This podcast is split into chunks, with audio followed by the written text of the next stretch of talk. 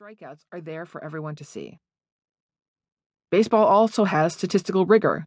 Its gurus have an immense data set at hand, almost all of it directly related to the performance of players in the game. Moreover, their data is highly relevant to the outcomes they're trying to predict. This may sound obvious, but as we'll see throughout this audiobook, the folks building WMDs routinely lack data for the behaviors they're most interested in. So they substitute stand in data, or proxies. They draw statistical correlations between a person's zip code or language patterns and her potential to pay back a loan or handle a job. These correlations are discriminatory, and some of them are illegal. Baseball models, for the most part, don't use proxies because they use pertinent inputs like balls, strikes, and hits.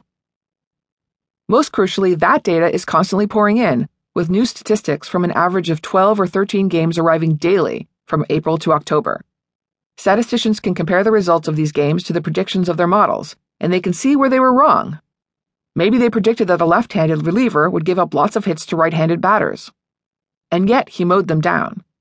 If so, the stats team has to tweak their model and also carry out research on why they got it wrong. Did the pitcher's new screwball affect his statistics? Does he pitch better at night? Whatever they learn, they can feed back into the model, refining it. That's how trustworthy models operate.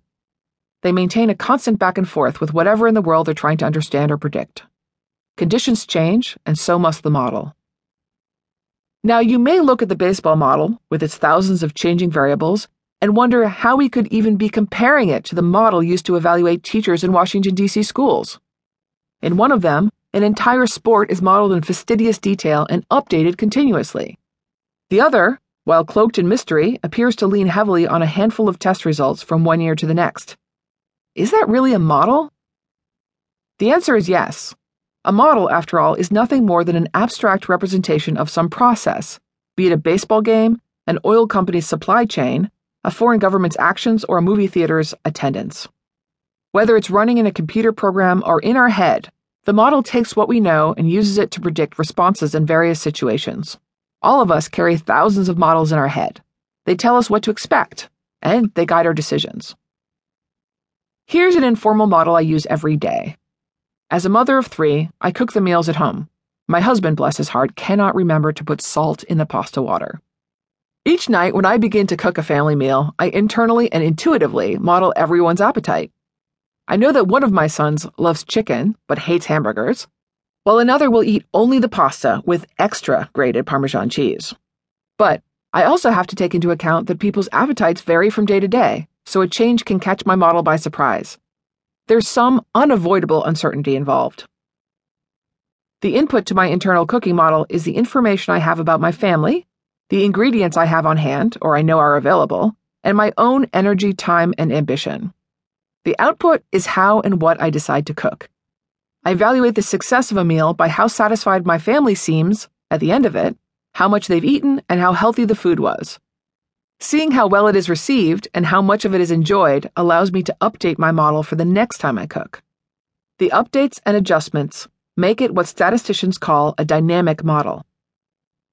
Over the years, I've gotten pretty good at making meals for my family, I'm proud to say. But what if my husband and I go away for a week, and I want to explain my system to my mom so she can fill in for me? Or what if my friend who has kids wants to know my methods? That's when I'd start to formalize my model, making it much more systematic and, in some sense, mathematical. And if I were feeling ambitious, I might put it into a computer program. Ideally, the program would include all of the available food options, their nutritional value and cost, and a complete database of my family's taste, each individual's preferences and aversions. It would be hard, though, to sit down and summon all that information off the top of my head. I've got loads of memories of people grabbing seconds of asparagus or avoiding the string beans but they're all mixed up and hard to formalize in a comprehensive list. The better solution would be to train the model over time, entering data every day on what I'd bought and cooked and noting the responses of each family member. I would also include parameters or constraints. I might limit the fruits and vegetables to what's in season and dole out a certain amount of Pop Tarts, but only enough to forestall an open rebellion. I also would add a number of rules. This one likes meat, this one likes bread and pasta, this one drinks lots of milk and insists on spreading Nutella on everything in sight. If I made this work a major priority, over many months I might come up with a very good model. I would have turned the food management I keep in my head, my informal internal model,